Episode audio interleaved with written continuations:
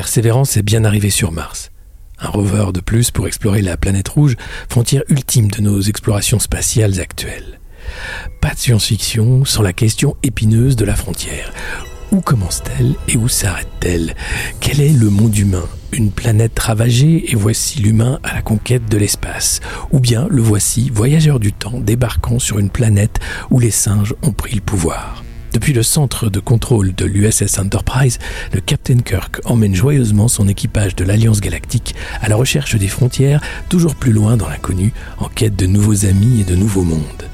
Et au-delà de l'ultime frontière repose la question de l'autre, qui est cet autre différent Extraterrestre, race et espèce si loin de la pensée humaine et pourtant à chaque fois imaginé avec nos défauts et nos qualités? Quelle vision l'altérité nous livre les imaginaires du futur Une guerre des mondes où l'autre espèce intelligente en viendrait à vouloir coloniser ou détruire notre planète et notre espèce, ou bien une concorde universelle entre civilisations éclairées ayant résolu le problème de la guerre énergétique entre un touriste botaniste pacifiste comme le E.T. de Spielberg et les bugs de Starship Troopers, le film de Paul Verhoeven mal compris et véritable ode hypnotique à la bêtise guerrière humaine, que penser de nos extraterrestres?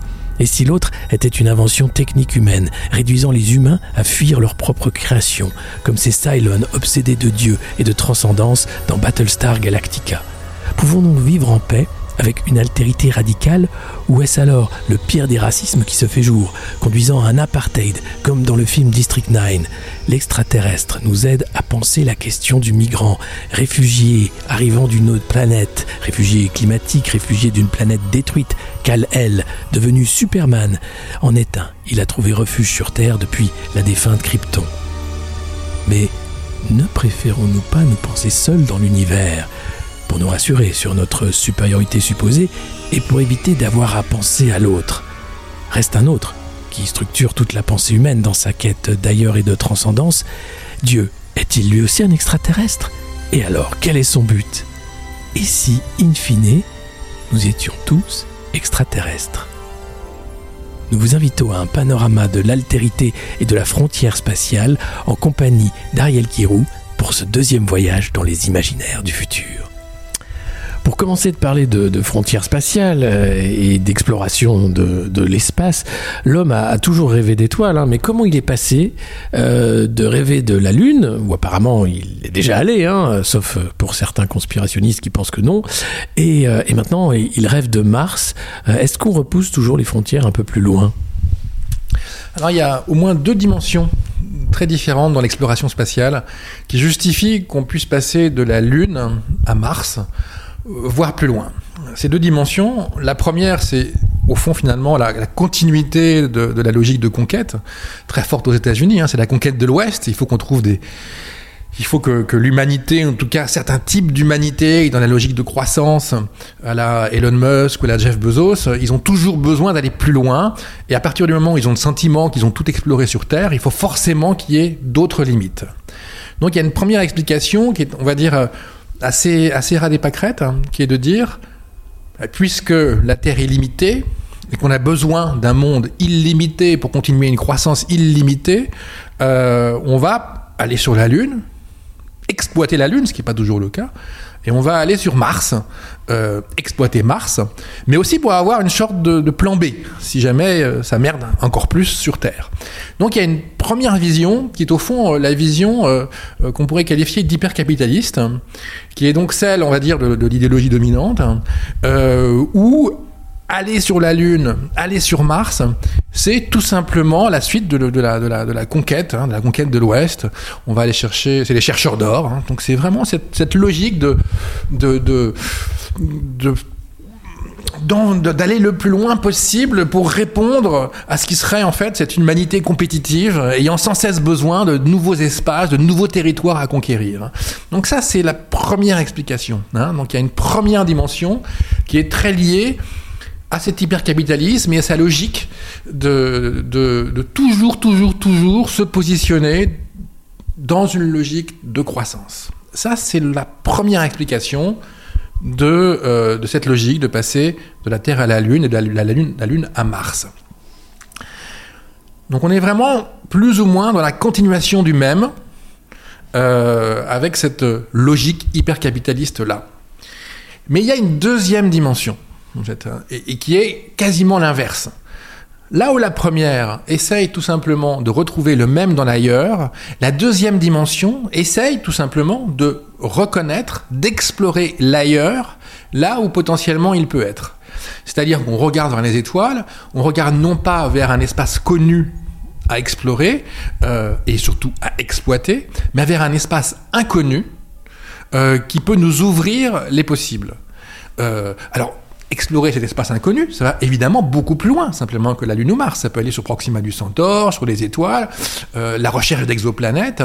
C'est une quête qui, à mon sens en tout cas, n'a rien à voir avec la première, puisque, au contraire de la première, elle ne cherche pas à continuer le même, à continuer dans la même logique, à exploiter plus que jamais, mais bien au contraire, avec humilité, elle s'interroge sur la possibilité ou pas qu'il y ait d'autres formes de vie, intelligentes ou non, ailleurs. Et là, on est vraiment dans une logique de connaissance, dans une logique à la fois intellectuelle et spirituelle, de se dire, c'est ailleurs, pourquoi est-ce qu'il serait juste religieux?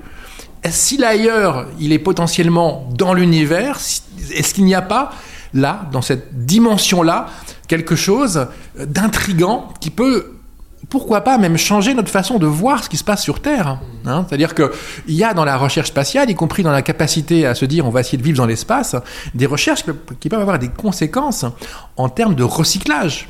Euh, pour permettre à des gens de vivre avec euh, des algues ou je ne sais quoi, euh, dans une logique liée plus ou moins à la photosynthèse, de vie dans l'espace, qui peut nous enseigner un tas de choses par rapport à notre vie sur Terre. Donc au fond, il y a c'est ça qui est assez fascinant avec l'espace. Ouais. Est-ce que c'est pas euh, finalement le, le leurre de croire qu'on a fini l'exploration de la planète, euh, qui fait qu'on va regarder ailleurs, mais qu'on a là les mêmes mécaniques que la colonisation ou l'exploration? Oui, c'est-à-dire que le, le, le tout à,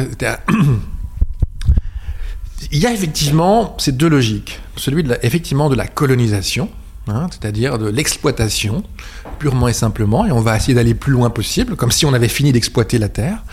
Euh, et de l'autre, l'exploration, c'est-à-dire aller vers l'inconnu. Soit on essaye d'étendre le connu et de le coloniser, c'est-à-dire de le faire sien, d'en refuser en quelque sorte le potentiel d'altérité, soit bien au contraire, on se met dans une logique d'exploration, de découverte, hein, euh, de, dimensions qu'on ne connaît pas. Et donc on est vraiment dans la, dans la recherche, hein, dans la recherche au sens pur du terme, c'est-à-dire sans aucune logique de profit et d'intérêt, si ce n'est celui de nous ouvrir l'esprit et euh, d'interroger cette potentialité qu'il y aurait d'autres formes de vie, d'autres façons d'être ailleurs. Hein, et c'est deux logiques totalement opposées euh, qui se retrouvent dans cette logique d'exploration spatiale, euh, qui par ailleurs, il faut bien quand même le reconnaître, réunit les deux imaginaires les plus forts euh, contemporains. C'est qu'il y a à la fois dans l'exploration spatiale l'imaginaire de la démesure technologique, puisque pour vivre dans le vide intersidéral, bah, il faut tout simplement des miracles de technologie. Euh, donc il y a une dimension évidemment euh, démesurée en termes de potentiel technologique pour permettre à des astronautes, pour permettre à des vaisseaux euh, d'explorer de, l'espace. Et puis il y a une autre dimension, puisque dès lors qu'on sort de la Terre, on a cet overview effect, on voit la Terre, et puis on est à la recherche, c'est l'astrophysique, d'autres types de planètes qui, par le biais de la comparaison, de la différence, interrogent notre façon nous-mêmes de vivre sur Terre, notre écosystème, notre biosphère, notre rapport à l'ensemble des êtres qui sont sur la Terre. Non, il y a une dimension euh, dans l'exploration spatiale à la fois profondément technologique, de cet imaginaire démesuré dont Elon Musk ou Jeff Bezos sont les archétypes, et puis il y a aussi, en fait, euh, quelque chose qui est réellement de l'ordre de l'écologie, de l'ordre du rapport à l'environnement, du rapport à la vie. Euh, qui au fond est, totalement, euh, totalement opposé à, à, la première dimension, euh, telle que je viens de la définir. Alors justement, il y a euh, Kim Stanley Robinson euh, dans Aura qui explique par rapport à cette dimension de la vie et pourquoi euh, on n'arrive pas à se parler entre intelligences extraterrestres d'une planète à l'autre, et qui dit que la vie est une manifestation planétaire qui ne peut survivre que sur son monde d'origine. Il y a une question de biotope, le fait qu'effectivement traverser le vide intersidéral, c'est impossible à la vie, sauf à passer par les acides aminés des astéroïdes. Alors le Kim Stanley Robinson sur la question de l'exploration spatiale est, quelqu'un d'assez extraordinaire, hein, d'assez riche. Ce qu'il faut savoir, c'est que le principal critique euh, de Elon Musk et de ses plans de conquête de Mars, euh, c'est Kim Stanley Robinson. Hein, donc, qui euh, a expliqué que sa vision de la conquête de Mars était de l'ordre de celle d'un gamin dans sa cour d'école, qui voilà, qui est totalement, totalement, totalement idiot, alors même que ça ne peut être qu'une construction globale, en fait, une construction impliquant impliquant des tas de populations, puisqu'il y a des enjeux politiques, géopolitiques, géographiques, physiques, intellectuels, scientifiques, et pas simplement, voilà, c'est pas simplement la lubie d'un individu dans, dans, son coin. Et Kim Stanley Robinson a commencé à travailler sur cette logique de, de quête de Mars, avec cette trilogie martienne, sur laquelle il a travaillé plus de 15 ans, qui est sorti donc au milieu des années 90. Et il a constamment fait évoluer sa vision. C'est-à-dire, contrairement justement à, à, Elon Musk, en tout cas c'est ce qui semblerait, euh, il reste connecté et branché au savoir scientifique tel qu'il évolue au fur et à mesure du temps. Et donc, euh, Aurora, c'est l'un de ses derniers bouquins qui est sorti donc en 2015.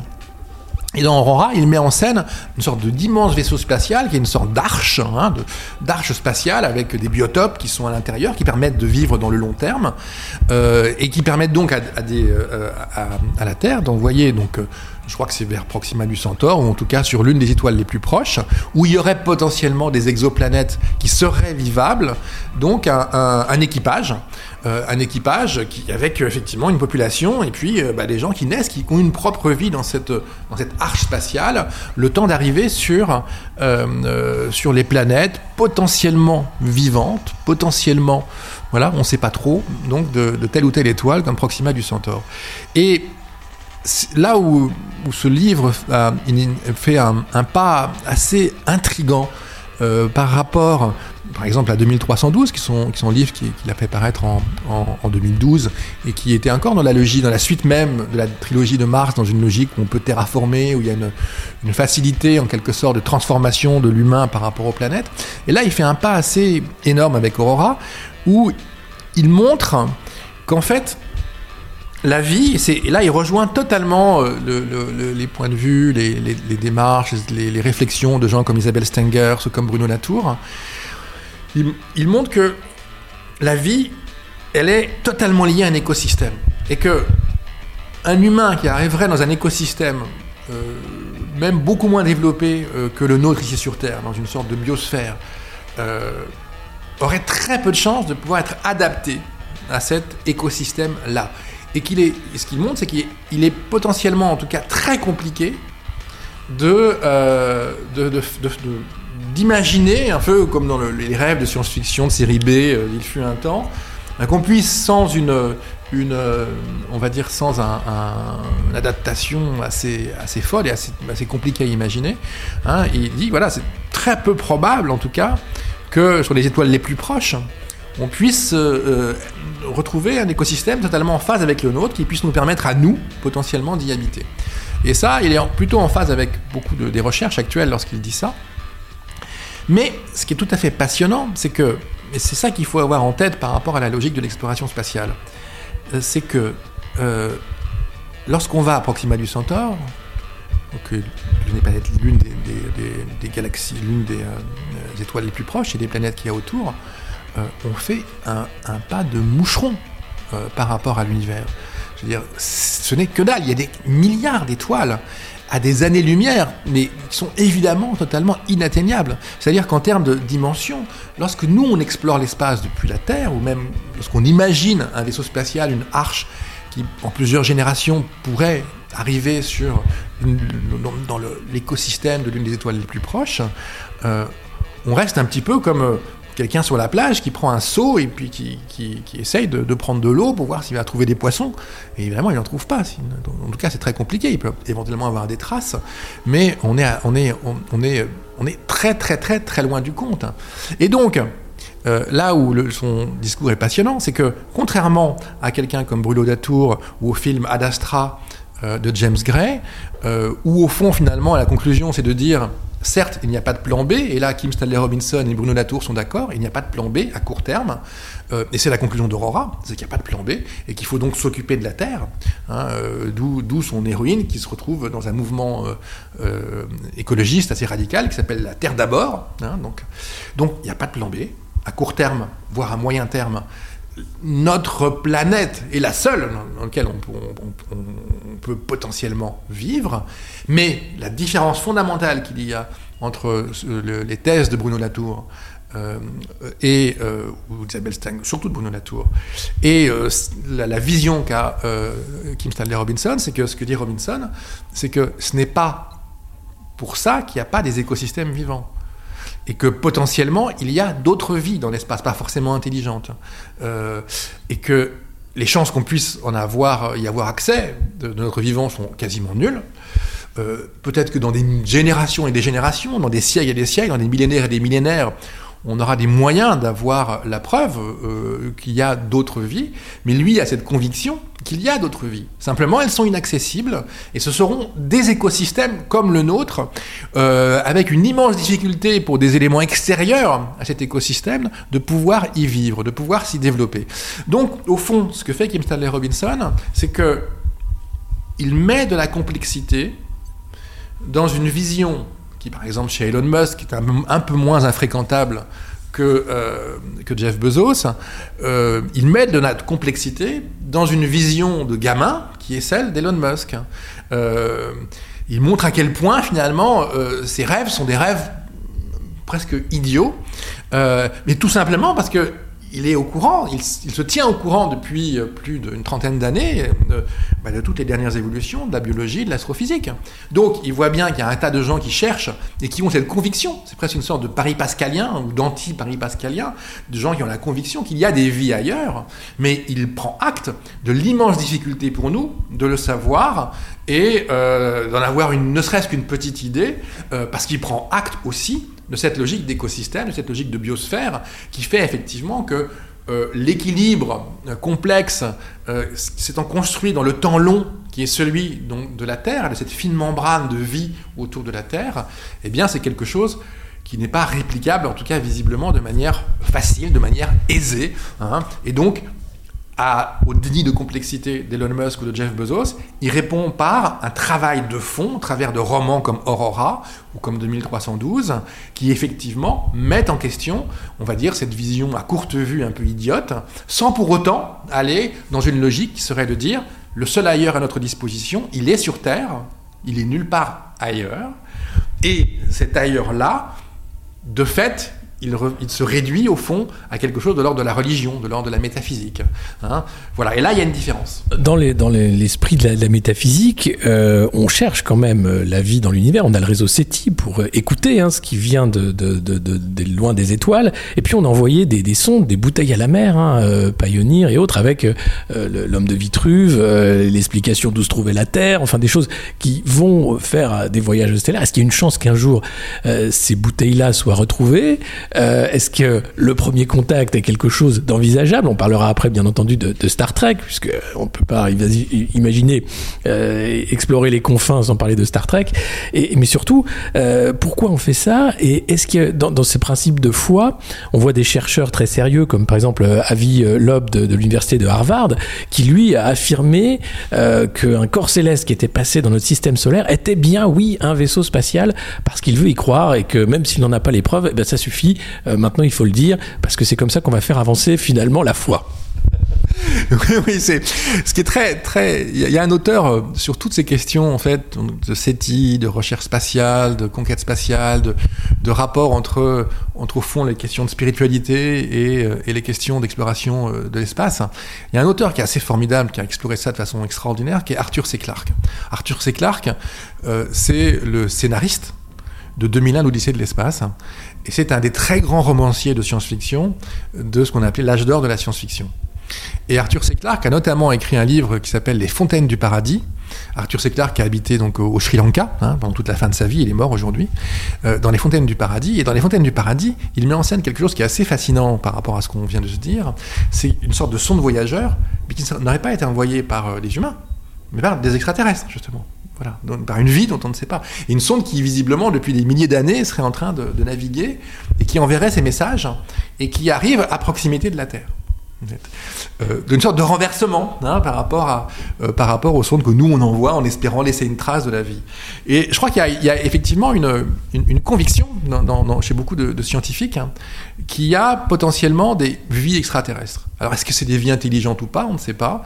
Mais là, pour le coup, c'est, je crois que c'est vraiment un acte de foi. Hein, c'est-à-dire que euh, de la même façon que, que, que, Blaise Pascal faisait le pari, et, et faisait le pari qu'il était plus sage, intelligent et, et, raisonnable, y compris pour notre vie, euh, qu'on avait plus à gagner à parier sur l'existence de Dieu, un certain nombre de scientifiques font le pari euh, de l'existence potentiellement d'une vie extraterrestre. Certains vont plus loin en rêvant que ça pourrait être accessible de leur vivant, ou que tel objet qui navigue pourrait être euh, quelque chose de l'ordre d'un navire, d'un message venant de l'espace. Est-ce que c'est possible? Moi, je crois que oui. Je pense que c'est envisageable. Est-ce que c'est plausible à court terme? Est-ce que c'est entendre Non, relativement peu. Euh, mais là, je crois qu'il y a vraiment quelque chose de l'ordre du credo. Hein C'est-à-dire, euh, est-ce qu'on croit en la potentialité d'une vie extraterrestre ou est-ce qu'on n'y croit pas? Est-ce que c'est intéressant d'y croire ou est-ce que c'est pas intéressant d'y croire? Est-ce que c'est enrichissant d'y croire ou est-ce que ce n'est pas enrichissant d'y croire? Euh, Un détail quand même. Lorsqu'on voit les visions des Jeff Bezos et des Elon Musk, il y a dans leur vision nulle vie extraterrestre. C'est l'extension de l'humanité et de l'humanité seule. C'est-à-dire que la question de l'ailleurs n'existe pas dans leur vision du monde. C'est un peu comme dans Fondation d'Isaac Asimov, il n'y a que des humains qui ont colonisé l'entièreté de l'espace. Donc, quand on pose cette question-là, en fait, hein, c'est là où elle est complexe. il faut bien se rendre compte que parier sur une vie extraterrestre, ce n'est pas du tout parier sur l'exploration de la Lune et de Mars, sur l'exploitation de la Lune et de Mars par Elon Musk et Jeff Bezos. C'est bien au contraire parier qu'il y a un ailleurs et qu'il y a une altérité, en fait.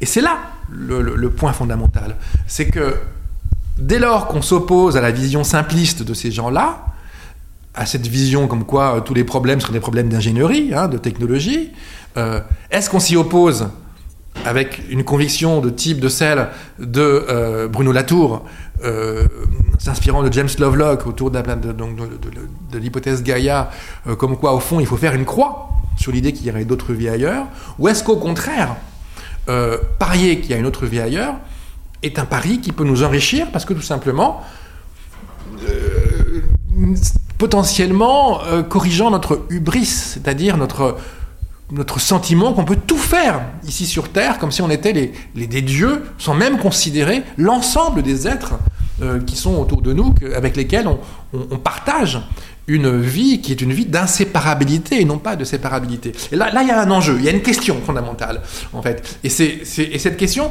c'est vrai que je n'ai pas la même réponse pour le coup que Bruno Latour, avec tout le respect, l'immense respect que, nous devons à ce, à ce penseur. Moi, je considère que faire ce pari qu'il y a une vie extraterrestre, est intéressant pour une raison très simple.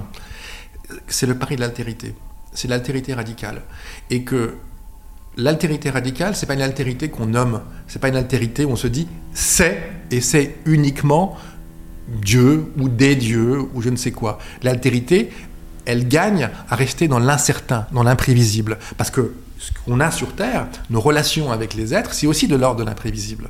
Hein et c'est là où, il y a un questionnement qui est passionnant, Hein, hein, euh, dès lors qu'on est plutôt contre et qu'on s'oppose à, ce simplisme, à ce réductionnisme des GAFAM, à de, notre gouvernement, de tous ces gens pour lesquels le, le réel est quelque chose d'absolument minimal et qui sont encore dans la logique extractiviste, hein, c'est-à-dire d'exploitation sans considération de l'ailleurs, l'ailleurs sur Terre et l'ailleurs hors de Terre. Une fois qu'on est ensemble, tous ensemble, en se disant ces gens-là, l'extractivisme, le productivisme, euh, euh, il faut en sortir, euh, eh bien, on va se retrouver à débattre avec des gens avec lesquels on sera d'accord pour mettre à la poubelle les Macron, euh, les Bezos, les, euh, les Le Pen, les identitaires, parce qu'il y a des passages formidables dans le dernier bouquin de la Tour contre les identitaires.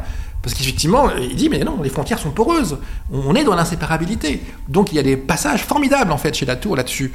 Euh, mais une fois qu'on est d'accord et qu'on est ensemble, parce qu'on est d'accord, la question, elle est là. En tout cas, il y a une question là qui est de se dire est-ce que on a plutôt intérêt, on est enrichi par l'idée qu'il y a un ailleurs, une altérité radicale autre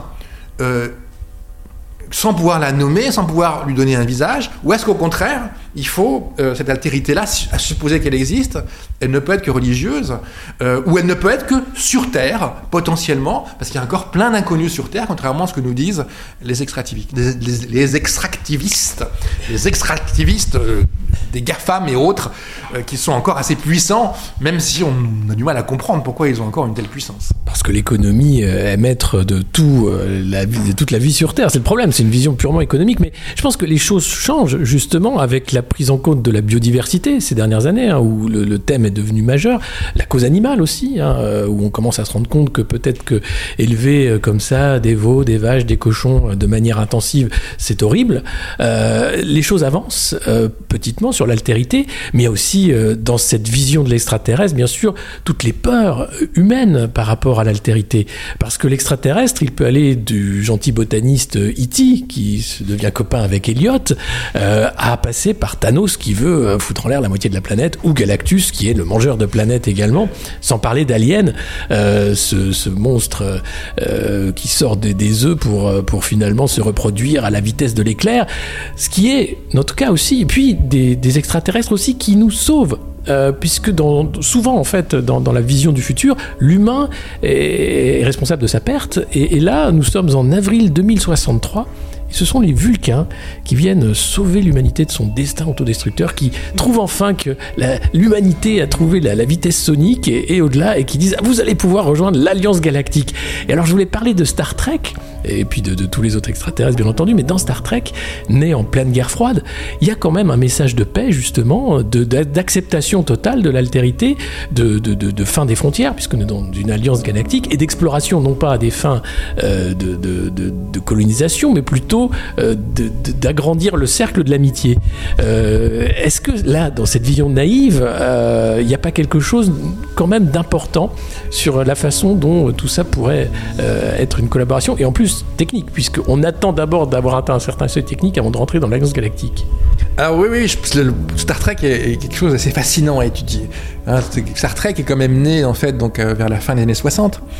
Euh, et qui est quand même euh, met en scène par exemple une, navigatrice noire euh, à égalité avec des jeunes, avec un russe. Donc y a et, tout ça pour se positionner dans une logique d'exploration. Donc d'exploration, d'enrichissement de, l'humanité. Donc il y, y, a un message qui est, assez fascinant en fait hein, dans, dans, Star Trek. Et d'ailleurs, ce qui est assez fou, c'est que les musiciens de la techno de Détroit, notamment Mad Mike, le revendiquent. C'est-à-dire, il dit, moi j'explore contre euh, l'industrie de la consommation de musique, j'explore l'inconnu, je suis comme le capitaine Kirk. Ah, donc, euh, donc ça a inspiré des tas de gens. Là, je parle de Mad Mike, de la techno de Détroit, mais il y a des tas de gens qui se sont qui vraiment se sont sentis dans une sorte de proximité par rapport à ces univers de, Star Trek, qui effectivement dans les, années 60 étaient complètement en rupture par rapport à ce qui se faisait en termes de séries, en termes de films, où effectivement on ne présentait pas euh, des noirs à égalité des blancs, ou cas rarement, et où euh, effectivement euh, la logique de l'inconnu, de l'exploration sans aucun intérêt, aucun profit, n'était absolument pas le propos. Donc, donc euh, étudier Star Trek, Star Trek est assez fascinant sur ce registre. Euh, et, j'avoue que quand je suis tombé sur le début de Star Trek deuxième génération, hein, celui apparaît le capitaine Picard, le seul héros du troisième âge quand même, hein, de, le premier héros du troisième âge, voire du quatrième âge dans le dernier Star Trek Picard. Mais déjà à l'époque, il était assez âgé en tant que capitaine Picard. J'avoue, avec un nom surgelé, c'est assez extraordinaire. Et en fait, les premiers épisodes de la nouvelle génération, qui est donc la deuxième série après une coupure importante, après Spock, euh, le capitaine Kirk. Donc il y, a eu une voilà. Et là, on est passé de Spock à Data, c'est-à-dire donc à, une sorte d'androïde hyper intelligent, euh, mais avec la même mission, la même logique. Et ce qui est assez fascinant, c'est que au début de cette série, ils mettent en scène ce qui s'est passé, ce qu'on ne savait pas, ce qui n'a jamais été montré. Et en fait, on se rend compte qu'en 2063, il y a eu une rupture avec la découverte des Vulcains, c'est-à-dire de d'extraterrestres amicaux en quelque sorte et, et, un culte à la connaissance. Et que ça a été compliqué, ça a été dur, mais que ce qui s'est passé à ce moment-là, en 2063, c'est une sorte de rupture, en fait. Euh, parce que la Terre allait mais c'était d'une horreur. Et, au début de, Star Trek Nouvelle Génération, euh, il y a un personnage qui s'appelle Q qui interroge les humains.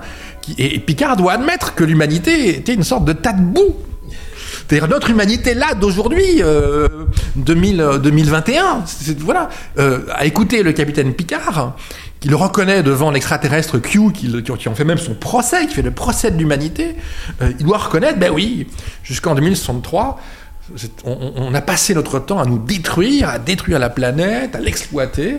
Mais à un moment donné, il y a eu quelque chose qui s'est passé, il y a eu une mutation des valeurs, et euh, les Vulcains ont eu un rôle par rapport à ça. Alors, ça peut paraître complètement idiot, ça peut paraître complètement naïf, mais en termes de métaphore, c'est assez génial. C'est-à-dire que l'inconnu, il y a aussi les Klingons qui sont des grands méchants. Donc l'inconnu, c'est quoi? C'est un potentiel. C'est un potentiel pour se transformer. Et c'est ça que ça raconte. Ça raconte que être ouvert à l'inconnu, c'est être ouvert à la fois au danger, accepter l'idée que, le chemin est compliqué, qu'il peut être très difficile, mais accepter aussi l'idée que ce chemin peut nous enrichir et peut nous ouvrir de nouveaux horizons. Et au fond, c'est ce qui s'est passé avec les Vulcains et avec euh, voilà toute la fédération des planètes, tout ce qui va advenir par la suite.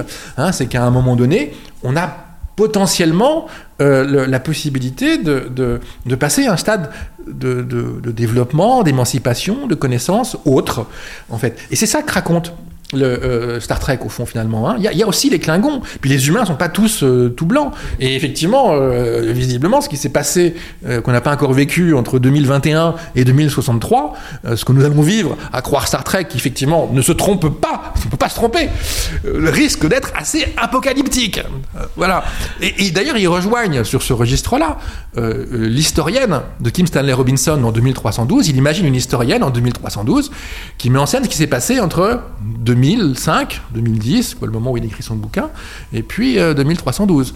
Euh, et on voit que, euh, au moins jusqu'à 2060, voire après, c'est une sorte de grand n'importe quoi, où on sait, mais on ne fait rien, au contraire, on continue, selon la même logique de l'économie euh, dominante, de, à, détruire, on, crée nos plantations, et, et voilà. Et donc, Tim Stanley Robinson ou Star Trek se retrouvent pour dire que même si on peut être si on est optimiste, on en a au moins encore pour 50 ans de galère. Tant pis pour nous, hein, on risque de ne pas le vivre, l'arrivée de l'arrivée de la, sortie. Mais il y a une sorte de dans la naïveté de Star Trek, il y a une sorte de lucidité au fond finalement hein, dans le message, qui est de dire que parfois on en passe par le pire et qu'il faut cette ouverture à l'inconnu pour potentiellement nous ouvrir. Et c'est ça qui milite pour l'idée de se dire de, cette, ce credo finalement, qui est vraiment un credo, comme quoi il pourrait y avoir une, quelque part une vie extraterrestre et que ça peut nous être utile. Euh, intéressant, ce qui est intéressant aussi, c'est que c'est un peu comme la technologie aujourd'hui, qui est une sorte de, mode de destructeur, hein, c'est que l'extraterrestre, il est ni bon ni mauvais par lui-même. Il y a le E.T., qui est une sorte de gentille petite bête. Euh, il y a la crevette de District 9, le film de.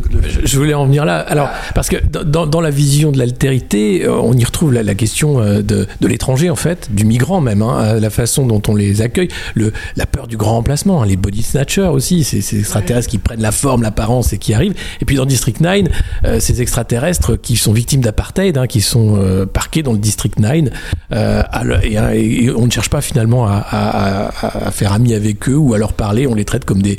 Bah, des insectes. oui, c'est-à-dire que c'est, ce qui est très très drôle dans District 9, hein, c'est que euh, donc c'est un film effectivement où l'extraterrestre qui a la forme d'une crevette, qui est assez odieux, qui est pas très beau, il est dans des ghettos comme les Noirs il fut un temps. Donc c'est vraiment la figure de l'altérité, c'est la figure du migrant. Hein, qui est potentiellement mis en scène, mais sauf que c'est un migrant radical, puisqu'il n'est même pas un migrant par rapport à d'autres pays, par rapport à l'Afrique du Sud, mais c'est un migrant venant d'autres planètes. Bon. Et euh, ce migrant, il est évidemment considéré comme pique-pente, sauf qu'il a une sorte de connaissance, de technologie.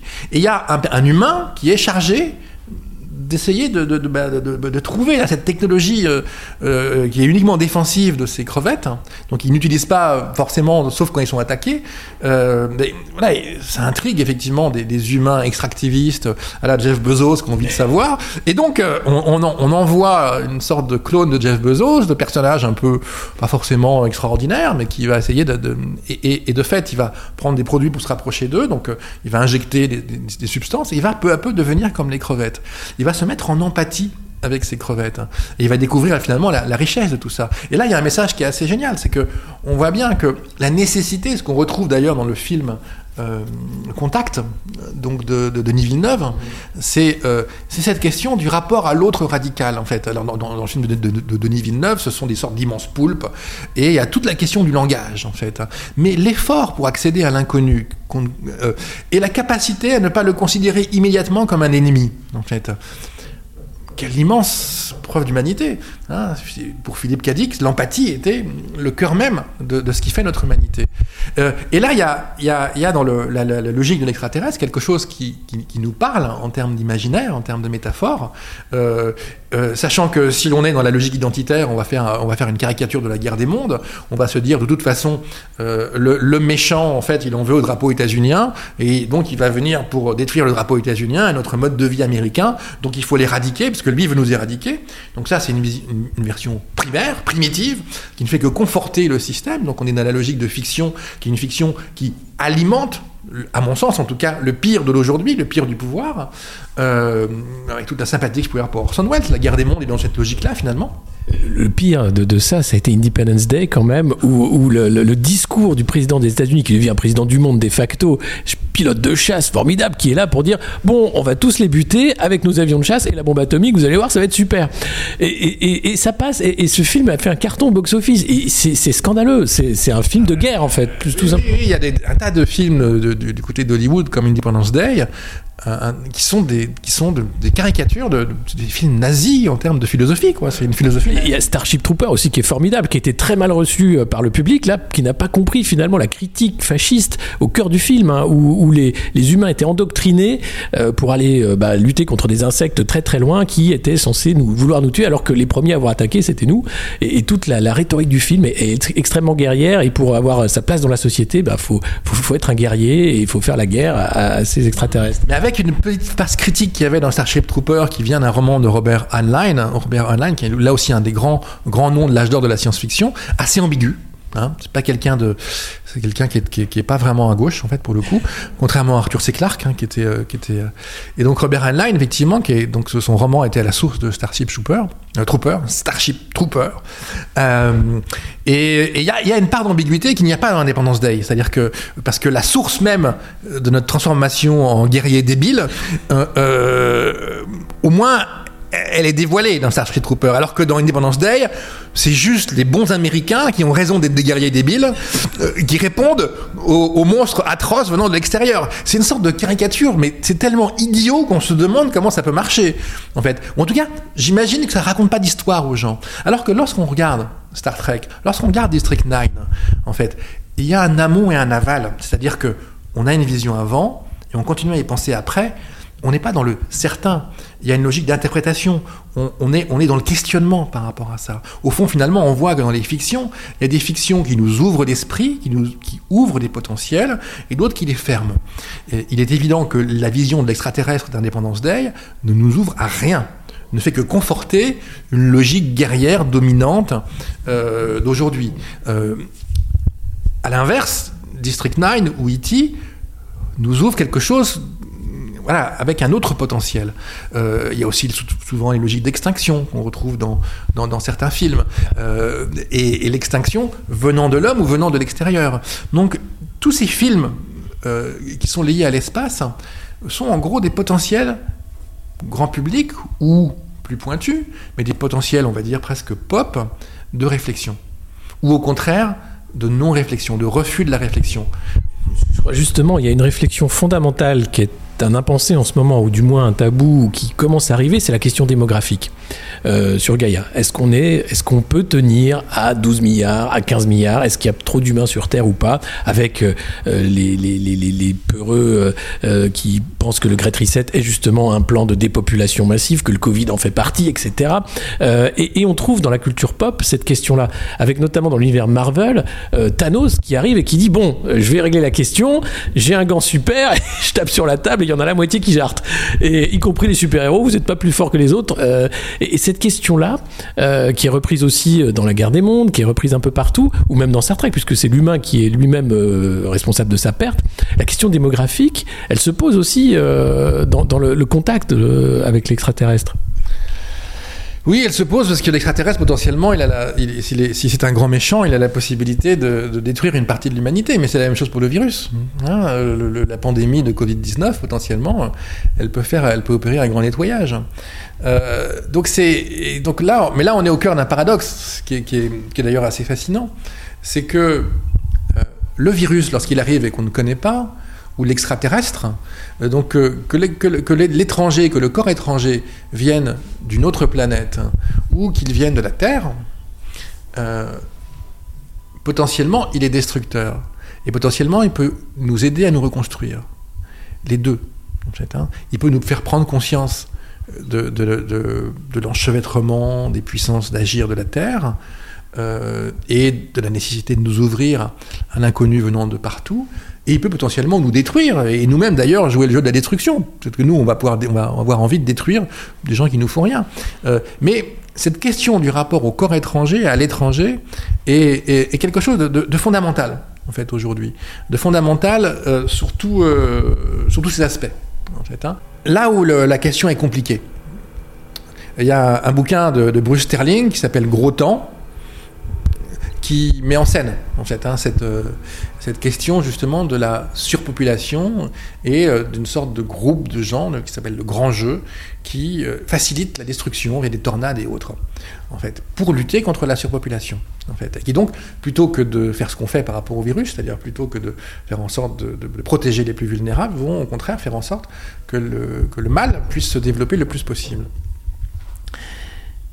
La question qui est complexe euh, par rapport à ces événements, c'est que l'humain a la capacité de s'autodétruire, on le sait. Le réchauffement planétaire, etc., le climat, tout ça, on voit bien ce qui, ce qui, la, plus grande menace, c'est moins pour la Terre, qui s'en remettra toujours d'une certaine manière, que pour l'humain, qui peut rendre sa propre planète inhabitable. Euh, la, la, vraie complexité sur la surpopulation, c'est que lorsque c'est l'humain, la façon des Chinois, qui décide d'éradiquer, c'est inentendable d'un point de vue éthique, parce que le moyen utilisé pour répondre au problème est un moyen qui euh, est destructeur de, de, l'âme même de l'humain, de sa capacité d'empathie. Parce que ça suppose au contraire le rejet de toute empathie, donc de toute capacité à se mettre à la place de l'autre. De dire 8 millions, 8 milliards, c'est trop, il faut en enlever 4, on le fait en tirant au sort, ou on le fait en laissant les maladies se développer du point de vue d'une société qui a besoin de se construire, d'évoluer, c'est pas entendable.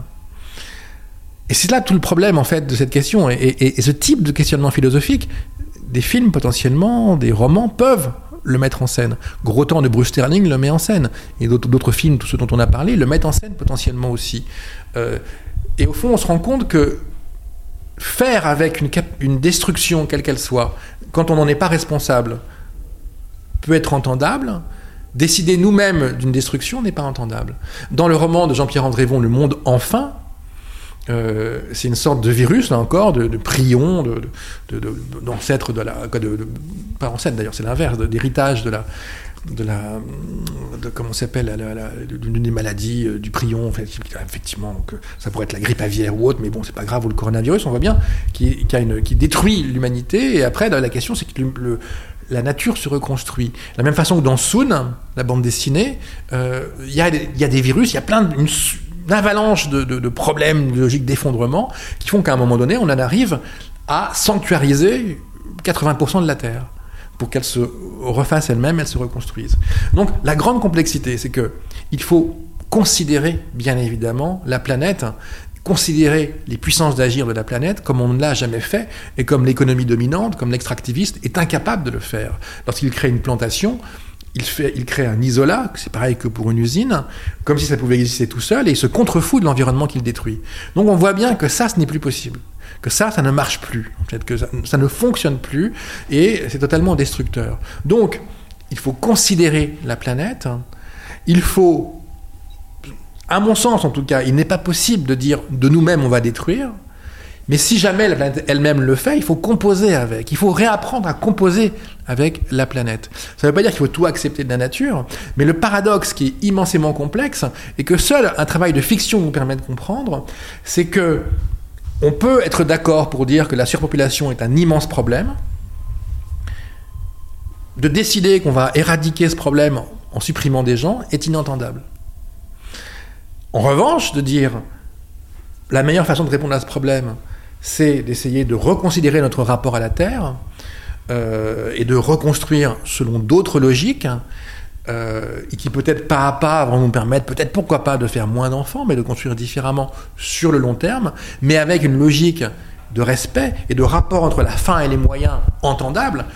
C'est-à-dire, en gros, une logique où le moyen qu'on utilise pour lutter contre la surpopulation euh, ne nous détruit pas en tant qu'être humain empathique. Hein. et c'est tout l'enjeu, toute la difficulté de l'enjeu, c'est-à-dire et toute la complexité dans notre rapport, par exemple, à la pandémie.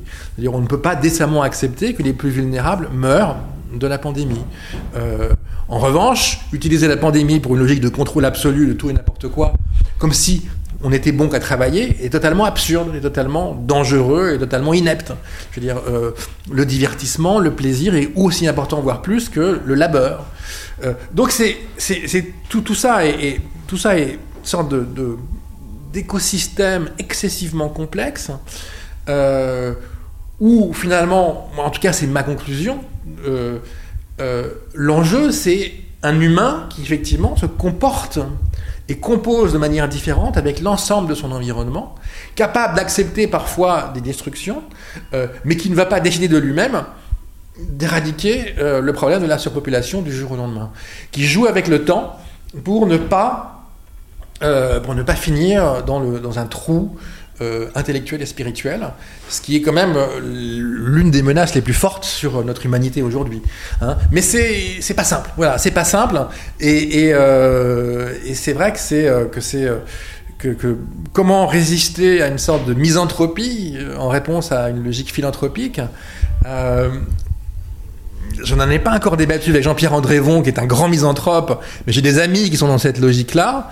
là, en, tout cas, on est très très loin des petits débats mort moelleux qu'on a aujourd'hui. On est vraiment sur, un, sur quelque chose qui, qui, pose la question de notre vivre ensemble, hein, qui pose la question de notre vivre ensemble. Et, je crois que lorsqu'on dit qu'on veut être éco-solidaire, c'est-à-dire solidaire, dans une logique écologique, mais solidaire aussi, en fait, potentiellement d'êtres qui peuvent nous détruire, euh, ou participer en tout cas d'une moindre évolution de notre part, je crois qu'on a une part de la réponse. C'est-à-dire que la réponse, elle est dans la composition avec des êtres que pour l'instant nous avons totalement négligés, qu'ils soient réellement ici présents sur Terre, ou potentiellement qu'ils soient dans l'ailleurs, qui nous donnent une sorte d'humilité par rapport à tout ça, euh, mais qui nous incitent en fait à stopper euh, la pure et simple logique de consommation, de surproduction, du tout et du n'importe quoi. Et cette surproduction, cette surconsommation, cette c'est une sorte de, gigantisme euh, dont, pas Elon Musk d'ailleurs, mais plutôt Jeff Bezos, c'est l'archétype, en fait, qui le pousse à dire qu'il faut envoyer les hommes, des humains partout dans l'espace et ainsi de suite.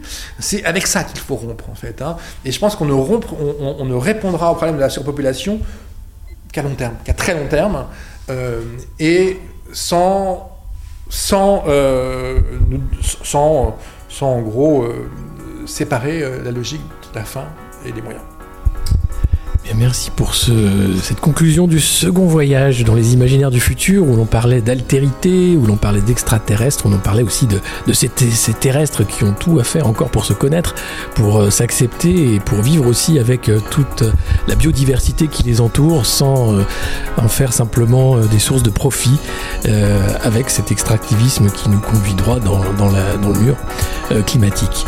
Merci beaucoup Ariel.